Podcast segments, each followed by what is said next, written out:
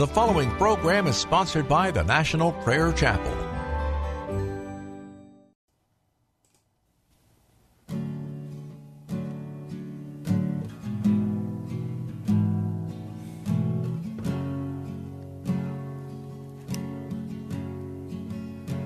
There is a judgment greater than anything you've ever known, and it won't be long. Your life will pass by as a vapor, and you will stand before the judgment seat of God. And every secret deed and thought, every wrinkle, every spot will be in view before the one who knows all things, the Lord of Lords and King of Kings. You know the one you never knew. While you have breath, you have a choice to make in life. Turn away from your sin and believe on the risen Christ. You can find peace in Him from the judgment that's to come.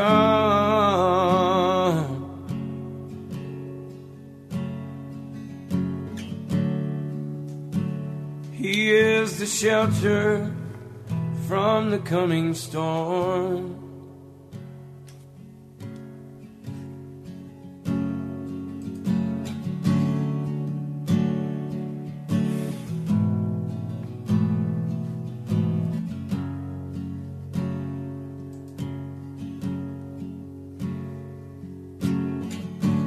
All creation shakes at the mention of His name.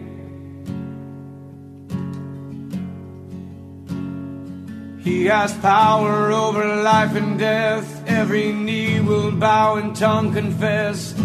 Heaven and earth will proclaim that Jesus Christ is Lord. To the glory of the Father, will you bow, will you surrender to His majesty? He can save you from the might of all your sin. This is the fight in which He stands in perfect victory. While you have breath,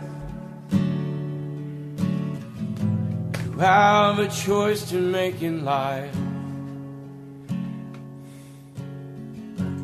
Turn away from your sin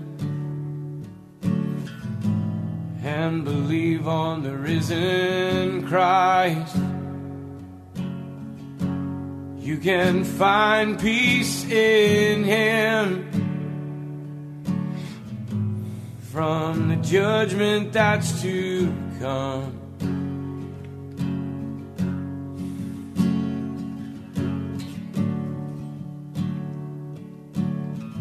He is a shelter from the coming storm. While you have breath, you have a choice to make in life. Turn away from all your sin and believe on the risen Christ. You can find peace in Him from the judgment that's to come.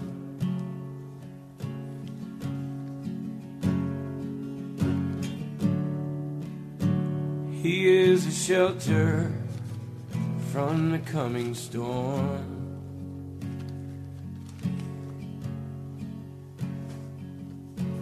He is the only shelter from the coming storm.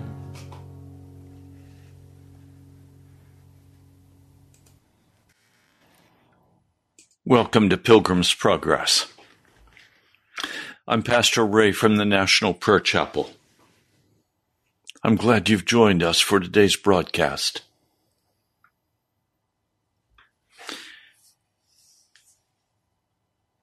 Every path leads somewhere.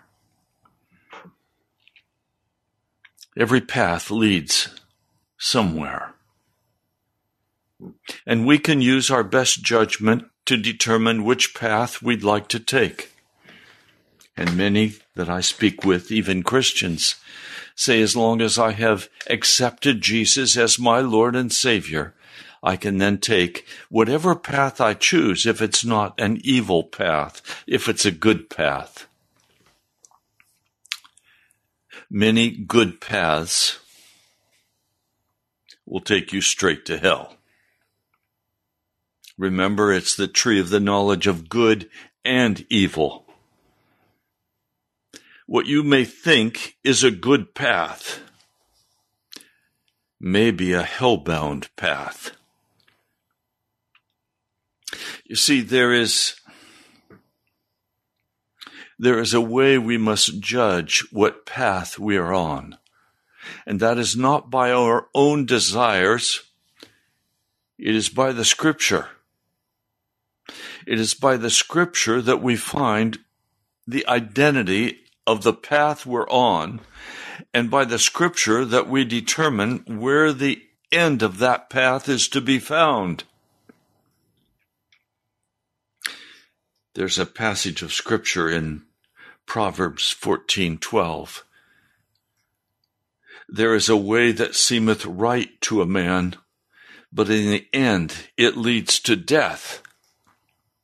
So you may say, I'm on a wonderful path and I'm on my way to heaven. But you're on a path that leads you away from heaven. You're on a path that may seem right to you. It may feel good. It may look beautiful. But in the end, there's only death. There's another passage of Scripture. It's found in Romans, the 6th chapter. What shall we say then? Shall we go on sinning so that grace may increase? By no means. We died to sin. How can we live in it any longer? If the path you are on, my brother, my sister, if the path you're on still allows you to walk in sin, and you make excuses for it, and you say, oh, I've received Jesus as my Lord and Savior, I'm good to go. No, you are not. The question is not, have you received Jesus Christ? The question is, will Jesus Christ receive you? See, we can all say, oh, I accept Jesus as my Lord and Savior, and then be on a path that leads us straight to death, to hell. We read, don't you know that all of us who were baptized into Christ Jesus were baptized into his death? We were therefore buried with him through baptism into death, in order that just as Christ was raised from the dead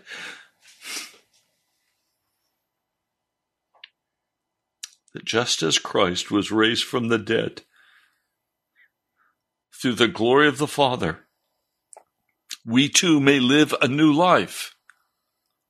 So the path that is one that leads to life goes directly through crucifixion. Well, what is crucifixion? It is the death of the old man, the old nature. It is death to the alcohol. It is death to the smoking. It is death to the immorality. It is death to the lust of my heart. It's death to my ambition. It's death to everything in my heart that is in opposition to the glory of God. Now I say one more thing. It is death to witchcraft. What is witchcraft?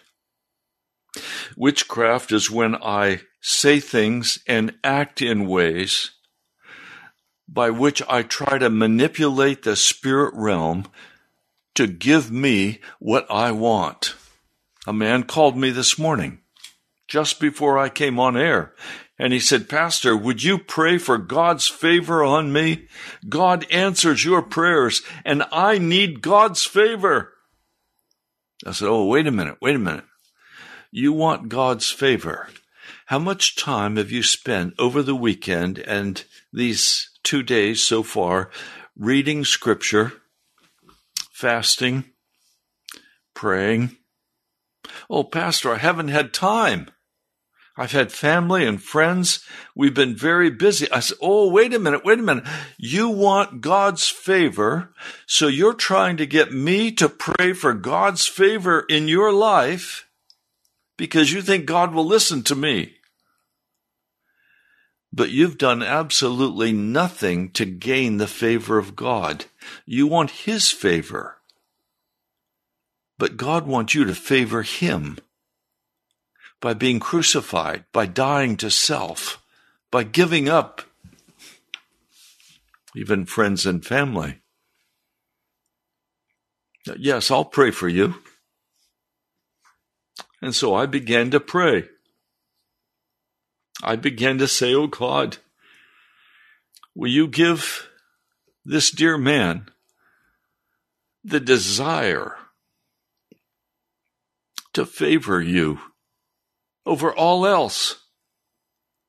Will you help him to see that he's trying to get from you, but he doesn't want to give? And so his witchcraft is to try to influence the spirit realm when he is unholy, when he is not given over to the gospel of Jesus Christ.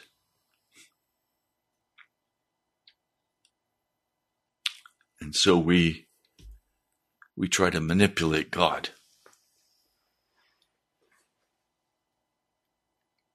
It doesn't work.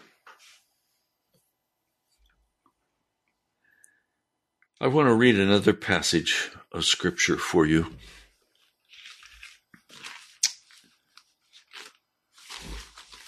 Let me turn to it quickly. It's over here in the book of Ephesians. As for you, this is Ephesians, the second chapter. As for you, you were dead in transgressions and sins in which you used to live when you followed the ways of the world and of the ruler of the kingdom of the air. Do you understand? He has a tree of knowledge of good and evil. You can follow the tree of the knowledge of good,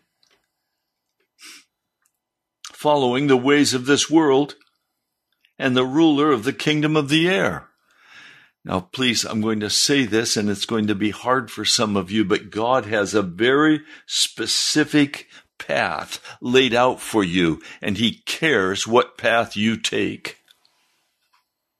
A man said to me, oh, Pastor, the Apostle Paul says I can marry anybody I want to marry. Wrong. Not true. The Apostle Paul was speaking in the context of people who've been crucified with Christ. And in that context of being crucified with Christ, living not in your own way, but in the way of the gospel of Jesus, and the woman also walking in the way of Jesus, having been crucified with Christ, now you're led to marry one another? Yes, God is in that. But to think that you can just go out and marry whomever you choose, that you can take whatever job you want to take, that you can do whatever you choose to do, that you can seek to earn all of the money because you have a lust for money and you worship at the idol of money. Oh, no, Pastor, I don't worship money. I'll do wonderful things with it. I just want to have millions of dollars so I can do the work of the gospel. Are you kidding me? Come on.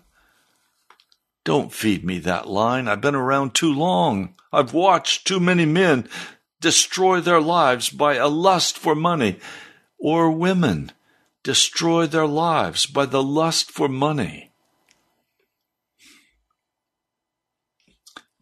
I continue reading in Ephesians 2. Verse 3, all of us also lived among them at one time, gratifying the cravings of our sinful nature and following its desires and thoughts. Like the rest, we were by nature objects of wrath. But because of his great love for us, God, who is rich in mercy, made us alive with Christ even when we were dead in transgressions. The only way you can be saved is if God makes you alive in Christ Jesus, and you leave your life of sin, of selfishness. You leave the life of the cravings of your flesh. You turn away. And you seek the face of God. For it is by grace you've been saved, through faith. And this is not from yourselves. It is the gift of God, not by works, so that no one can boast. For we are God's workmanship, created in Christ Jesus to do good works, which God prepared in advance for us. God has already prepared the good works, the things he wants you to accomplish for him. And you think you can just go out and do whatever you want to do? No, you cannot. Now, I want to read one more brief passage, and then we're going to go to 1 Corinthians and focus on some very specific items. Chapter 4 of Ephesians. As a prisoner for the Lord, then, I urge you to live a life worthy of the calling you have received. Do you know what calling you have received? Have you been able to be clear about the path that God is calling you on? Or are you off the path and think everything is fine, I'm doing great, I love Jesus, I'm on my way to heaven, but you have no clue what God has called you to? He says, be completely humble and gentle, be patient, bearing with one another in love. Make every effort to keep the unity of the Spirit through the bond of peace. There is one body, one church. Just as you were called to one hope, you were called one Lord, one faith, one baptism, one God and Father of all, who is over all and through all and in all. In other words, if you're going to be in Christ, you're going to have to be in his path that he has called you to. And you're going to have to take the time and energy to seek his face to determine what is the path he has called you to. This is not just wishful thinking. I'd like to go to heaven. Yes, I said yes to Jesus. I'm on my way. No, you're not. Listen, verse 11, it was he, that is Jesus, who gave some to be apostles, some to be prophets, some to be evangelists, some to be pastors and teachers, to prepare God's people for works of service so that the body of Christ may be built up until we all reach unity in the faith and in the knowledge of the Son of God and become mature, attaining to the whole measure of the fullness of Christ. The word knowledge in the Greek means the practical understanding of how things work. I want you to come to a very practical understanding of how the kingdom of heaven works. I don't want to just say religious words to you and you let them flow over you and say, oh yes, I'm on my way to heaven. No. You need to be listening to the apostles, the prophets, the evangelists, pastors, and teachers to prepare God's people for works of service so that the body of Christ may be built up. Now, I hesitate to say this, but there are many today who call themselves apostles who are false apostles. Their life does not reflect that they are true apostles. There are very few apostles. There are many today calling themselves prophets, but they are not prophets. They are false prophets. I listened to one this morning. He is saying that when Roe versus Wade was overturned, God came back and took over America. And now America is going to be richly blessed. Everyone is going to be prospered who is following Christ. And we're going to come into a wonderful, wonderful time of peace and prosperity. He's lying. The storm is coming, and it is a storm of intense judgment upon the evil of this nation and all the other nations. Jesus is coming again in glory and in power. Jesus is coming again in glory and power. And if you read carefully the opening of the seals, it is Jesus who opens these seals. And there is a seal of a black horse with a financial reset, and there is nothing in that black horse that establishes prosperity in the earth again. Just the opposite. The next horse is a pale or white or pale green horse. And that horse brings death and Hades. And countless numbers of people in the world will die, and in America. It is God's judgment in preparation for taking his people home. And we are going into a time of intense persecution. I am utterly astonished at how rapidly America is sinking in the cesspool of perversion. But Romans, the first chapter, tells us that that cesspool of perversion is a direct judgment from God against a nation that walks in rebellion against him. Sexual lust and the perverse sins of the sexual heart are all signs of God giving a nation over to full judgment. And so that's where we are. That's what we faced. The storm is upon us. And we'd better be very certain what path we're on, because our path to heaven is going to lead through the valley of the shadow of death. And many of us will die in that valley of the shadow of death. We need the full armor of God on. We're not going to talk about that today, but you may want to go to Ephesians, the 6th chapter, and read carefully. You're going to need every item in the arsenal against the powers of darkness that are now taking over and flooding this country. We are not headed into some great time of prosperity. We are headed into an even deeper judgment upon this nation, famine and death. Storms, persecution, murder, and rape. Jesus is releasing this storm. He is the storm. He is the judgment. But he is also the shelter in the storm. And you can trust him to shelter you if you're on the right path.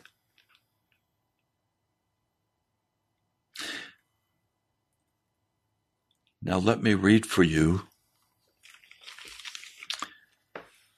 what we began yesterday, just a brief review in 1 Corinthians, the 12th chapter. He says now about spiritual things. And he begins to talk about every person must have the manifestation of the Holy Spirit given for the common good. In other words, your path that God outlines for you will be to do works of service for the building up of the body of Jesus Christ. To one, he will give wisdom. To another, knowledge. To another, faith. By another, healing. to another miraculous powers, to another prophecy, to another distinguishing between spirits, to another speaking in different kinds of tongues, and to another interpretation of those tongues. All these are the work of the one and the same Spirit. He gives them to each one as he determines. In other words, Jesus will begin to equip you to do the works of service when you are on the path of self-denial.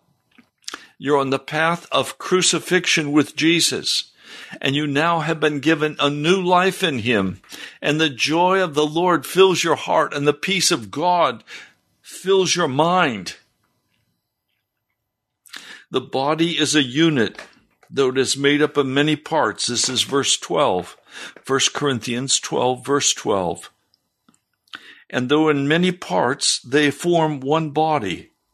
So it is with Christ. We are all baptized by one Spirit into one body, whether Jews, Greeks, slaves, or free. And we were all given the one Spirit to drink. Now the body is made up of one part, not of one part, but of many.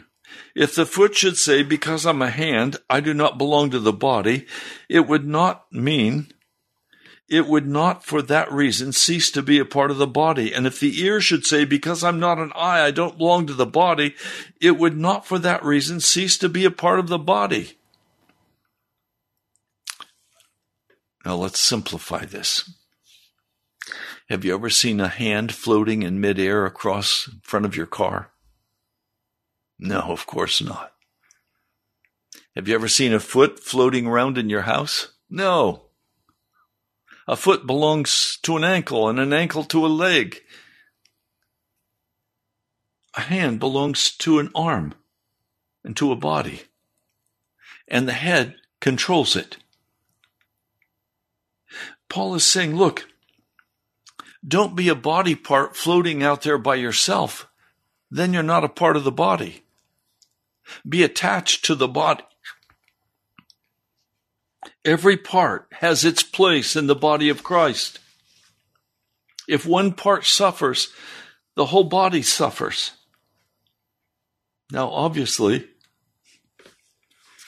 what's happened in the modern church is preachers preach every week, and nobody does anything, basically, except maintain the institution. Give their money. Do what they need to do. And there are divisions in the body. I hate it when a church begins to break into cliques.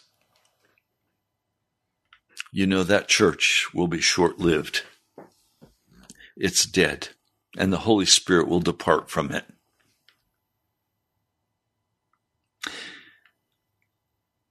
But he comes through all of this to say, look, you are the body of Jesus Christ.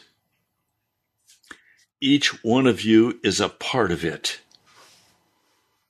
Now, God appointed apostles and prophets and teachers and workers of miracles and those with gifts of healing, those able to help others, the gift of administration, speaking in different kinds of tongues. Is everyone an apostle? No. In fact, there will be very few apostles. Are they all prophets? No, but they all prophesy, Paul says, if he has his way. No, these are special functioning gifts in the body of Christ that are to be there today as much as they were yesterday. They're needed to train God's people to be on the right path that leads to life, and then to be able to begin to function in the body. In other words, we have a responsibility to build up the body of Jesus Christ. Let me read this for you. It's found again in Ephesians, the 4th chapter. Verse 12, to prepare God's people for works of service so that the body of Christ may be built up until we all reach unity in the faith and in the knowledge of the Son of God and become mature, attaining to the whole measure of the fullness of Christ. Then we will no longer be infants tossed back and forth by the waves and blown here and there by every wind of teaching and by the cunning and craftiness of men in their deceitful scheming. Instead, speaking the truth in love, we will in all things grow up into him who is the head, that is Christ. From him the whole body, joined and held together by every supporting ligament, grows and builds itself up in love as each part does its work.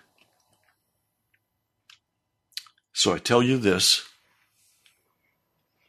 and I insist on it in the Lord, that you must no longer live as the Gentiles do in the futility of their thinking.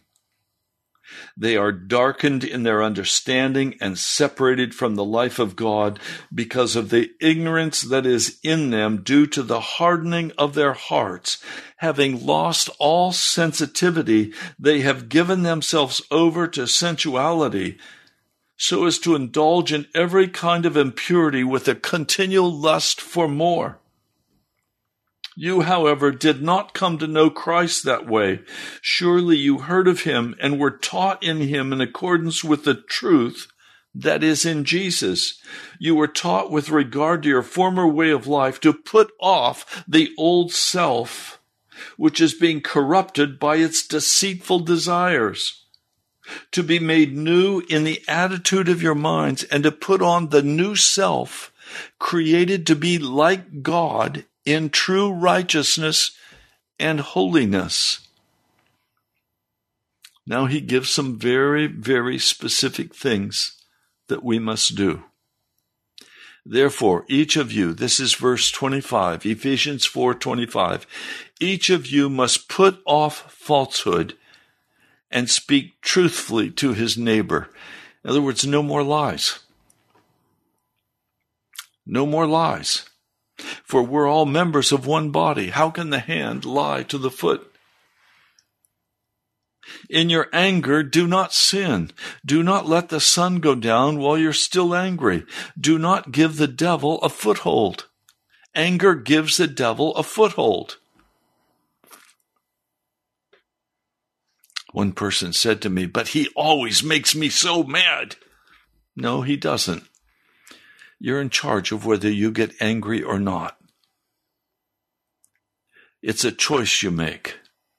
You have other choices you could make. You could be curious. You could find humor in what's happening. You could just love that person and recognize that it's not your issue. It's them. It's their issue. Let it be theirs. It says, he who's been stealing must steal no longer. Have you been stealing? Have you been stealing the tithe and offerings from God? Have you been stealing from your spouse or friends?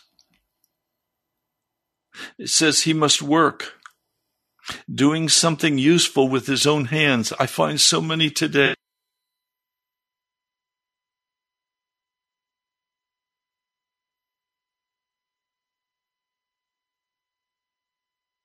Of the body of Christ. And we just say, well, it's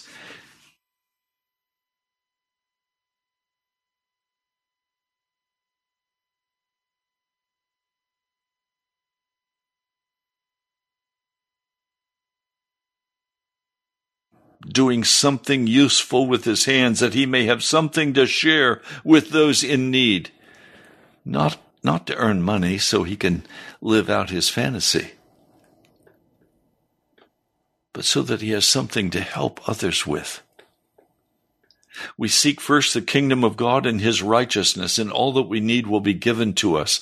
But we are called to work, and the work very often is the exact path that Jesus has led us upon because it is in that work that we are disciplined and become mature and responsible and begin to understand how to contribute to other people. Do not let unwholesome talk come out of your mouths, but only what is helpful for building others up according to their needs, that it may benefit those who listen. In other words, no cussing, no swearing.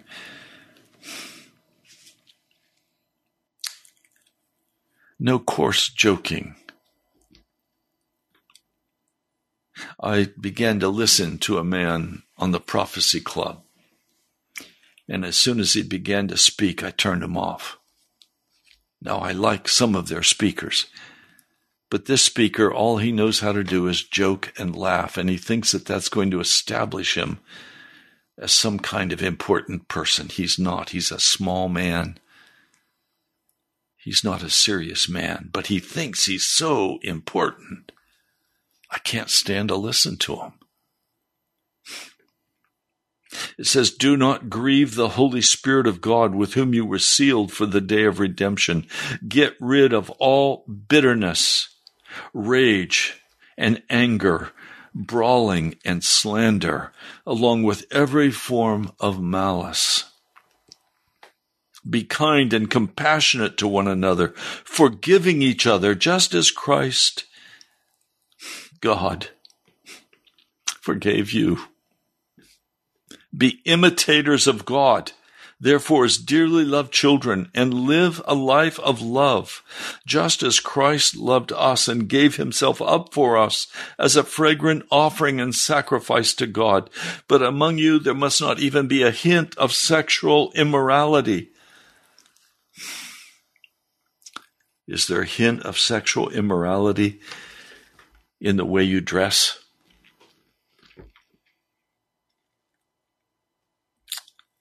Is there sexual immorality in the way you dress? Is there impurity in the way you act? Greed?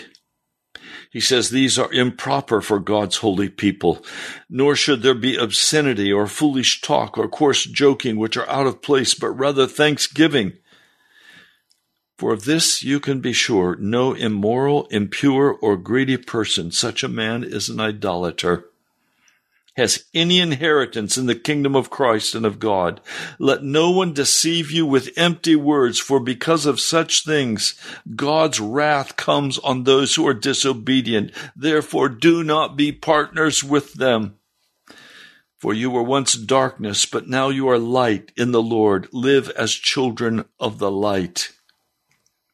Find out what pleases the Lord. Have nothing to do with the fruitless deeds of darkness, but rather expose them. So Paul is giving us very specific direction in the book of Ephesians, saying, don't walk this way. These paths will lead you to darkness and death.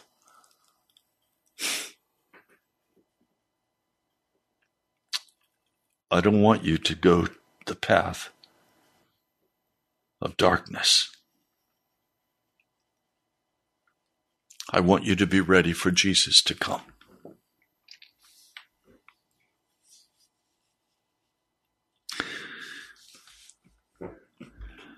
Are you ready?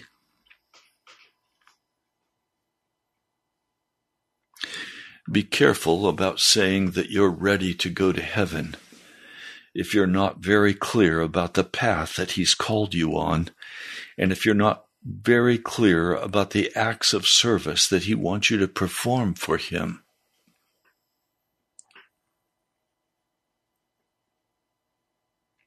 The Lord speaks, and if you'll ask him, he'll speak to you. He'll direct your path. He'll tell you what he wants you to do. If there is no conscious sin and rebellion in your life, the question is, do you have the courage to lay your life down and say, Lord, I'm willing to lay my life down for you?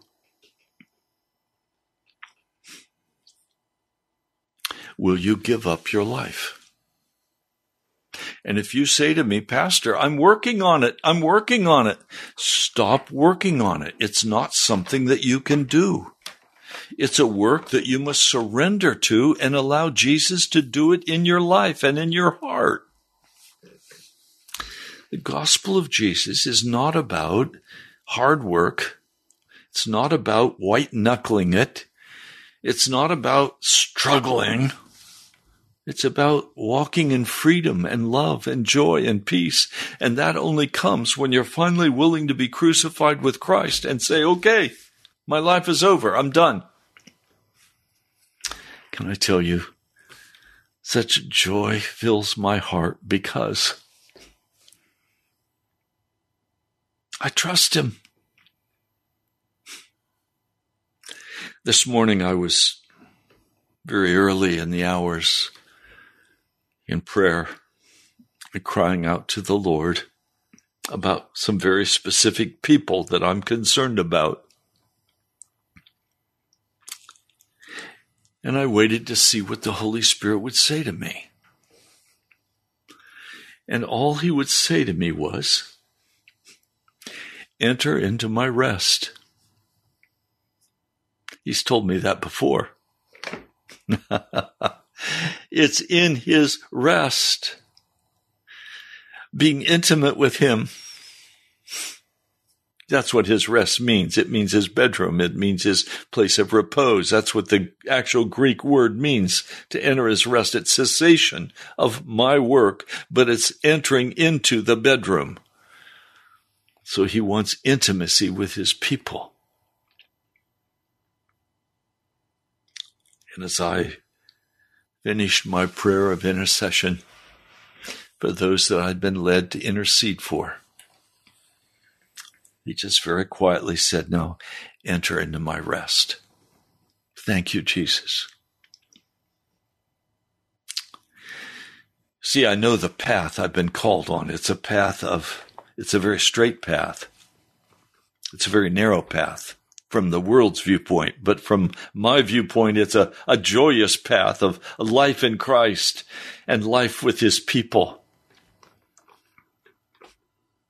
And that path, straight and narrow, though it seems from the outside, has led me into absolute surrender to Jesus, where I trust him with food and water. I trust him with clothing. I trust him with the car.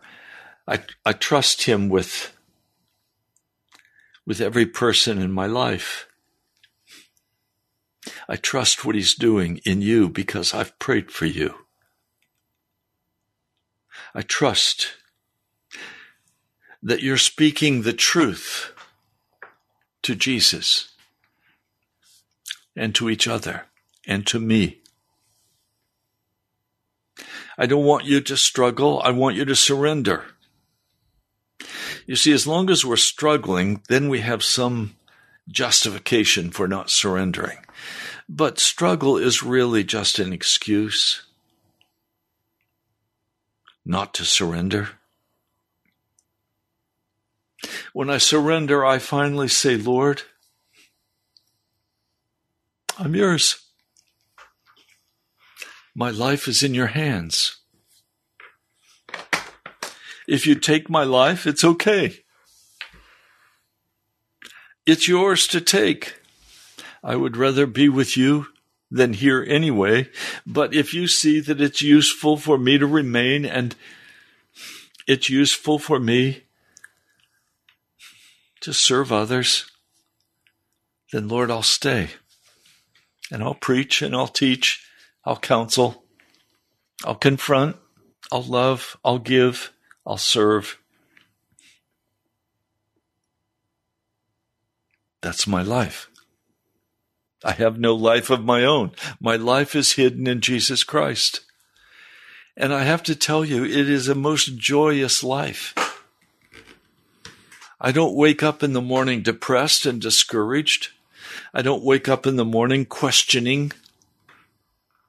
I wake up in the morning praising the name of Jesus and saying, Lord, thank you. I love you. I trust you. I know today I'll do exactly what you call me to do. I'll speak to whomever you tell me to speak.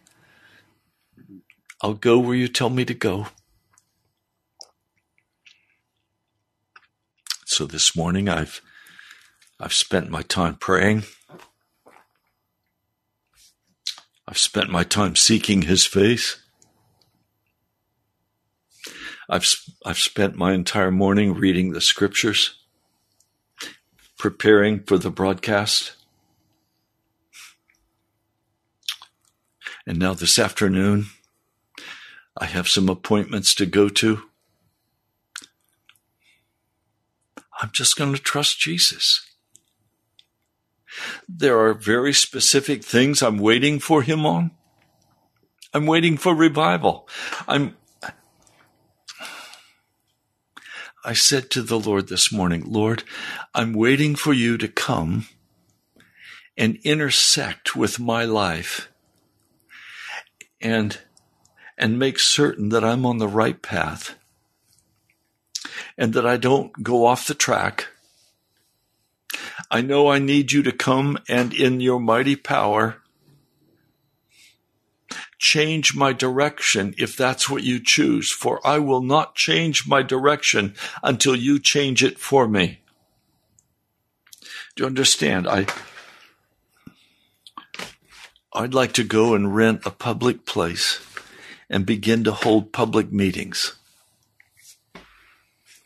But the Lord has not said to do that yet. So I'm content to be right here, doing what I'm doing, unconditional surrender, waiting on him, not impatient, but rather very much at rest in the bedroom of God. Hebrews, the 3rd and 4th chapters.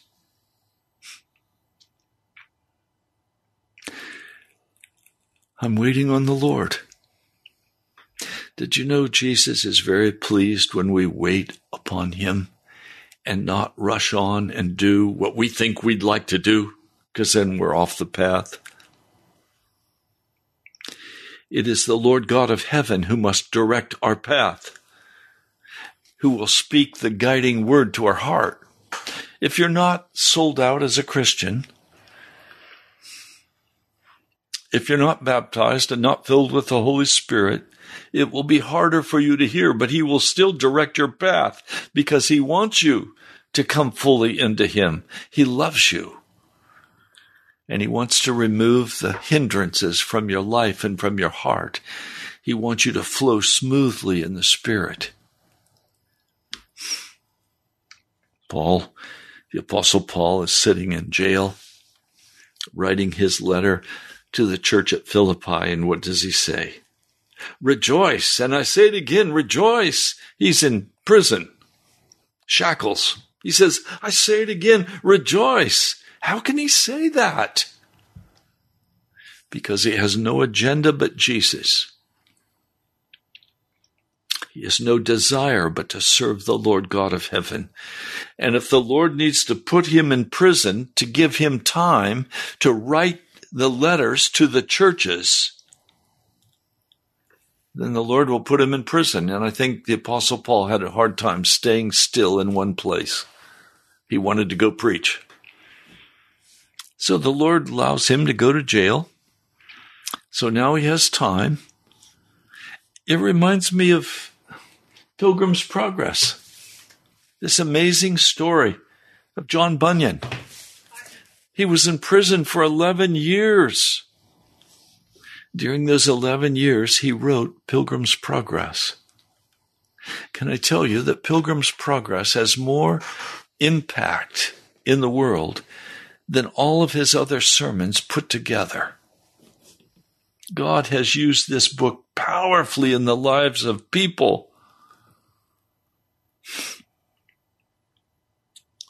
I want to be content to be where Jesus puts me. And I, just in the last minutes of this broadcast today, there's There's one more scripture I really want to turn to quickly and give it to you if I can get there in time. It's found over here in Matthew. It's out of Sermon on the Mount. He talks about the fruit. No, I don't have time. But look it up. He says, you can tell by the fruit what kind of man or what kind of woman you're dealing with. Do people pick grapes from thorn bushes or figs from thistles? Likewise, every good tree bears good fruit, but a bad tree bears bad fruit. Are you bearing good fruit or bad fruit? Are you bearing the fruit of confusion and anger and bitterness? Or are you bearing the fruit of the Spirit, love, joy, peace, long-suffering, patience, kindness? What kind of fruit are you bearing? Let's pray. Lord, I pray today for every person who's listened to this broadcast. I pray, Lord, that you will give them a very clear picture of the path that they are to follow. That path may be to be baptized and filled with the Spirit. They may be enrolling in the school of the Holy Spirit. But whatever it is that you're calling them to, I know it will be a life of humble service for those destined unto salvation. Lord, I pray you will encourage every person listening today to allow their heart to be filled with your joy and your peace, that you would bind all fear in the name of Jesus Christ, that you would bind all sickness in the name of Jesus Christ, that nothing could touch your people except through the merciful hand of Almighty God. And I will praise you and worship you. I thank you for your peace and your joy. Thank you, Jesus. I trust you and I love you. I pray in your holy name. Amen. Well, I thank my brother Dirk for his gift that just came in. For each one of you, you can write to me at Pastor Ray Greenlee, National Prayer Chapel, Post Office Box 2346, Woodbridge, Virginia, 22195. Again, that's National Prayer Chapel, Post Office Box 2346, Woodbridge, Virginia, 22195. Also, you can go to our webpage, nationalprayerchapel.com. There you'll find this YouTube video streaming later this afternoon. You can also give online. Thanks to each one of you who has been on the chat line. If you have not yet subscribed, I urge you to please do that. That will cause Google to go further with spreading this word of the gospel. God bless you, my brother, my sister. I love you in Jesus, and I'm praying for you. I'll talk to you soon. And to present you blameless before the presence of His glory with grace.